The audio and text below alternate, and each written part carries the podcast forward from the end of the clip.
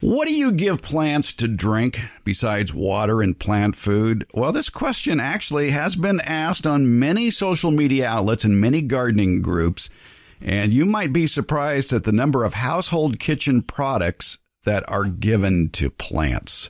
Are they worth it? Well, there is one gentleman who actually tackles a lot of garden myths. He's even written a book on the subject. It's Robert Pavlis. He's a well known speaker, educator with over 40 years of gardening experience.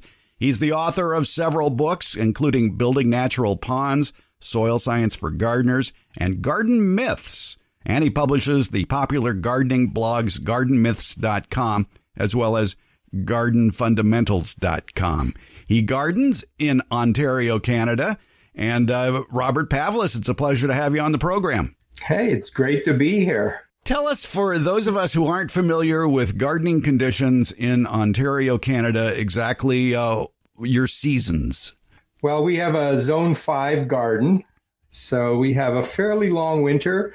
Uh, around here, we don't get great snow cover, but we do have snow, and then we have hail and sleet and everything in between. And then it gets warm, and then it gets cold. So even though our winters aren't that cold, the, the problem here is that we have this freeze thaw problem. Then spring comes, the summers are quite humid, quite hot. So today is uh, 29 degrees centigrade, and fall comes pretty quick. And, uh, you know, by middle September, a lot of things are finished in the garden. By October, we could have frost. So, if you're going to grow a summer vegetable garden there, you start what around Mother's Day and wrap it up by, uh, um, I guess, uh, the end of September. Yeah, well, our traditional last frost day is May 24th. Oh. Um, that's moved back now to around May 10th. So, a lot of gardeners up here will try to extend that season. So, we use things like row covers or we gamble, what I call gambling in the garden, and I plant things two or three weeks early and hope it doesn't freeze. But that doesn't always work, or and various other ways to keep things a little warmer. But yeah, early May, uh, tomatoes and things, warm crops, they probably won't go out till late, middle, late May, depending on the year. All right. So a, a bit shorter than here in California to say the least. Uh, just a little bit, yeah. All right. And uh, for those of us who, who work in Fahrenheit and not centigrade, I believe 29 degrees centigrade would be about, what, 80 degrees or so? I think so, yes. Okay. Uh, yeah, Canada converted to centigrade a long time ago, and and uh, I, I'm I'm a centigrade guy now. I, I don't blame you. It makes sense. Makes sense to me. All right. Well, I, I love your gardenmyths.com columns that you posted, and people can uh, subscribe to it. It's free, and you get email notifications uh, when they are released. And a couple of weeks ago, you had one on feeding plants from the kitchen, which products actually work. And uh, for those of you short of time, uh, the, the quick answer is not many. But it's I am amazed though at what food scraps people are feeding to plants that they think will work. I guess we should start off uh, exactly as how plants absorb nutrients. Plant roots only absorb certain things, and they have to be what I call small molecules. So, nitrogen, potassium, phosphate, these are all small molecules. But what you have in most plants is large molecules, proteins, carbohydrates, and so on. And you can put all that you want on a plant, it can't use it until it decomposes. That's why that composting process is so important. We're taking large molecules, converting them to these small little nutrients that plants can use. And until that happens, plants get no benefit. And they need a certain amount of those. They, they need a fair amount of nitrogen. They use a fair amount of potassium and phosphate. And then they use like a half a dozen other minor things like calcium, magnesium, manganese, sulfur. Uh, and they need all of those so one of the things I look at when we're talking about stuff we're putting on our plants, the first question you really need to ask is what nutrients are in there? And by the way, the one nutrient that most soil is missing is nitrogen. Uh, and I won't get into why. Just just accept the fact that most of the other nutrients are probably there in the soil. but nitrogen can go away very quickly. It doesn't stick to soil, it, it runs away. So, in most cases, growth is controlled by the amount of nitrogen you give your plants.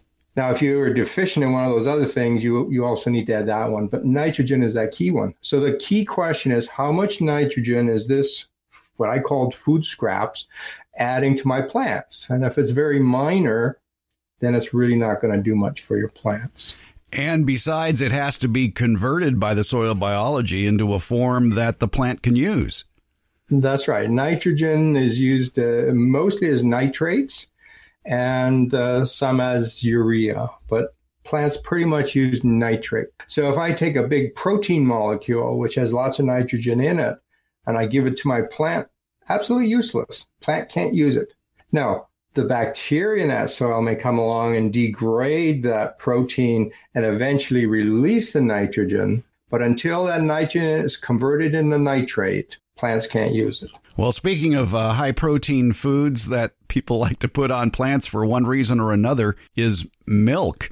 And yep. this is something that people have been trying for years. Uh, does milk do any good on a plant?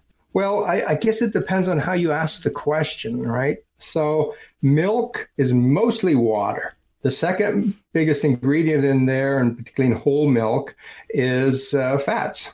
So now there's a tiny, tiny little bit of other stuff there, and some of that is protein, and protein does contain nitrogen. So milk does have a very low level of nitrogen in it. It also has things like calcium and magnesium and some of the other nutrients. So, yes, adding milk to plants will provide nutrients to that plant. The, the question you really need to ask is you know, is that enough nitrogen to actually make my plant grow well? And quite honestly, if, if you have spent milk, you know, you can't drink it. Okay, put it in your garden, put it on some plants, and it will do some good.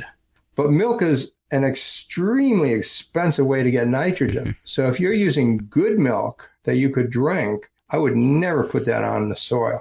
That's just a waste of money. Exactly. It's a yeah, very expensive source of nutrients if you if you dare. All right, now people uh, also want to think they can get their plants to grow faster if they give them some coffee. And I don't think plants uh, absorb caffeine. Yeah, th- this is something that um, people like to do. So they've they've you know, they finish drinking their coffee and there's a bit left. Oh, it's got to be good for them. Put it, let's put it in the plants. So what I did in that blog post is I took a slightly different approach because so many people are against chemicals and pro organic. And this concept never makes any sense to me. I, I'm a chemist, so I understand what's going on here. And coffee is full of all kinds of carcinogens, and I listed them in the blog. And I, you know, I said would you give that to your plants? I mean, would you even drink it yourself? Right. Well, yes. the, the key here and the thing that people just don't understand is that there's lots of chemicals out there that are toxic. And most of those, in fact, come from plants.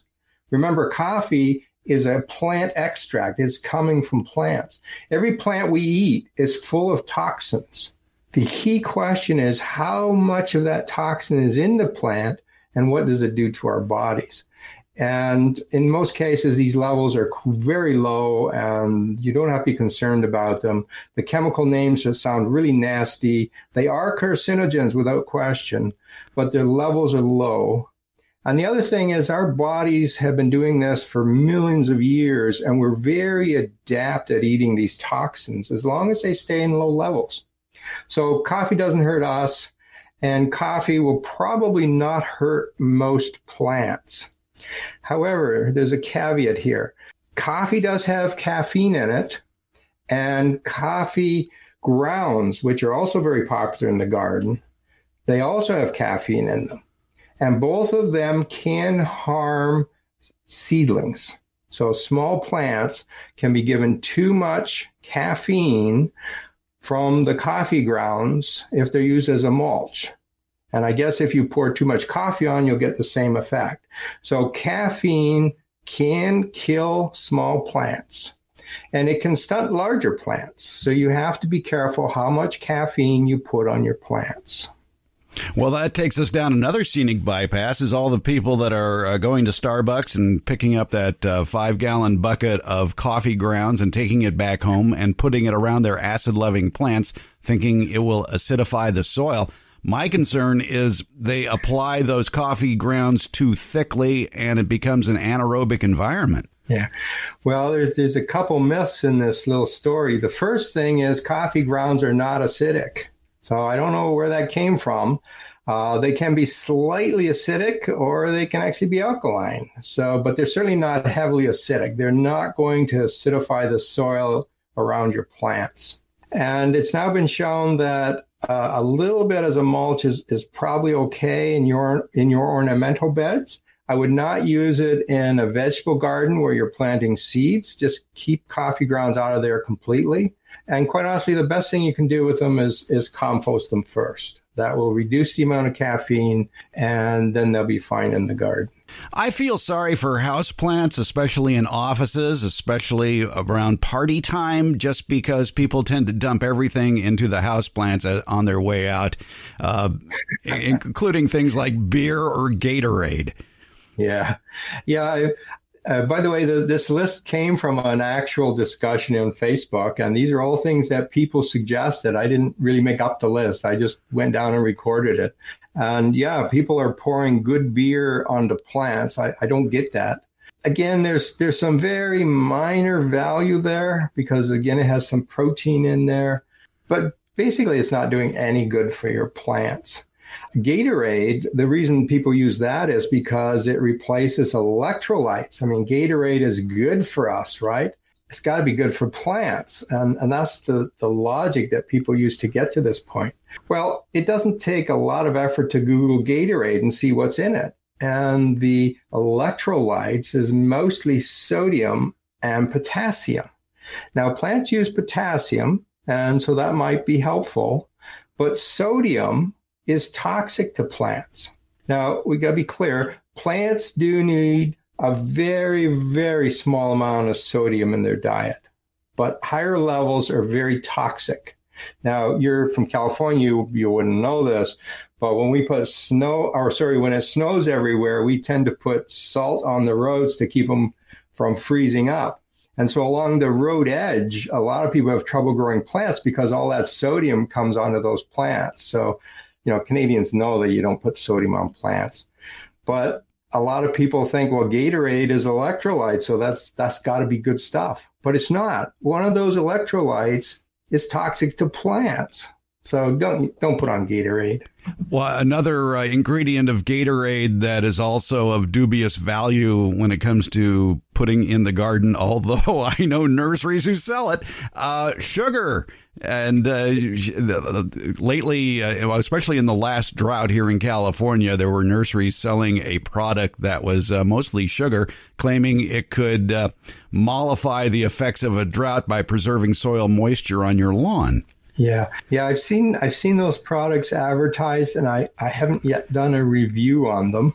But sugar on its own um, may help soil a little bit, and uh, it doesn't help plants directly. So plants won't absorb this sugar. Doesn't really do anything for them. Now that may come as a surprise because some people know that you know plants are green and they photosynthesize, they take sunlight and convert it to sugars and plants need lots of sugars. That's what makes them grow. But plants don't absorb sugar through their roots. So they want to make the sugar themselves. They don't want to absorb it. So, what happens with most of the sugar we put on our soil is that it makes microbes grow. And for microbes, sugar is like uh, candy. They just love it. And they go nuts and they grow like crazy. You get this big explosion of microbes. And that sounds like a great thing, and, and it may be. But once the sugar runs out, there's a big crash in populations. They all die off. Uh, they all decompose. And, and indirectly, that decomposition of all those microbes will provide some nutrients to the plant. So other things. So so the potassium and phosphate and magnesium from these dead microbes are now feeding plants. So indirectly sugar does help plants. But again, it's it's not the best source. I mean, you're better off getting some manure or compost, and that works just as well and probably works much better because it also includes other things than just sugar. Yeah, sugar sugar is a high carbon material, has no nitrogen in it. And for microbes to decompose high carbon, they have to get nitrogen from somewhere and they steal it from the soil away from plants to digest that sugar. And so, in the short term, it may actually reduce the amount of nitrogen that the plants are getting. In your post at gardenmyths.com on feeding plants from the kitchen, a lot of the uh, substances you mention are water based. There's banana water, there's coffee, of course, fish tank water, pasta water for plants, rice water, even uh, soda pop. And again, probably uh, water is okay, but it's that other stuff that is probably not going to do much good. Yeah, I, I think some of the reason people use this is because they don't want to waste it, right? Water is now recognized as a precious resource. And so you've got this water in a pot. Well, what do I do with it? I don't want to put it down the drain and waste it. So I'll give it to my plants. And, and that's probably a valid uh, way to use the water. Um, it certainly won't hurt the plants. So all those things you mentioned are not going to do a tremendous amount of damage particularly out in a garden where you've got lots of soil and a very small pot of water. If you're doing house plants, you might want to give them some variation once in a while. You don't give them all pasta water all the time, but it probably won't harm your plants. The biggest value, though, is the water. It's not the other ingredients. The other ingredients are really not doing very much. Uh, so the key is you still have to fertilize those plants.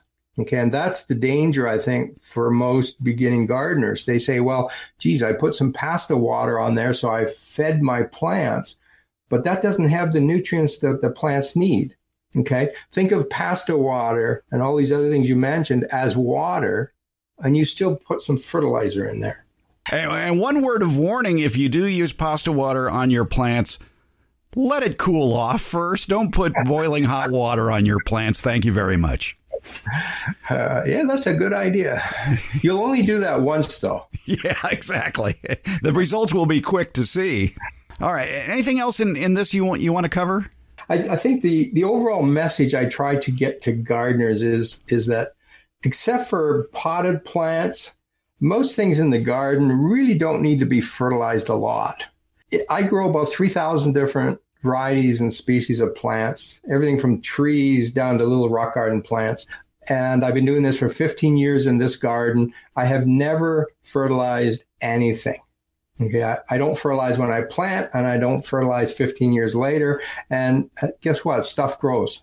Okay. Now, if you have a known deficiency, you do have to do something about that. But that applies to a very small percentage of our gardeners, particularly if you're putting on compost and manure and mulching and so on. You're not going to have that deficiency. So you don't have to feed those plants. Now, containers is a different thing. There, we're adding lots of water we're watering regularly. Water pours out the bottom, particularly if they're outside containers. And so we're washing those nutrients out of the soil all the time. And, and most of the time, that's not even soil, right? It's some soilless stuff that has no nutrients in it or very few nutrients. So containers, you have to fertilize. Everything else, ignore. Let it grow like we like to say on this program, when it comes to fertilizing container plants, uh, fertilize weakly, weekly. In other words, uh, regular fertilization, but cut the dosage in half every time you uh, fertilize. Yeah, good advice. Robert Pavlis is the author of the gardenmyths.com blog, plus the author of several books, including his best selling Garden Myths book one and book two. If you want more information about uh, all his writings, including the books, you can visit his website, gardenmyths.com. Anything else you want me to mention? I even have a YouTube now. So I'm a YouTuber. So we have a channel called Garden Fundamentals, and uh, there's regular YouTubes on there all about gardening. Robert Pavlis, we've learned a lot this morning. I appreciate your time. Well, thanks very much. It was fun being here.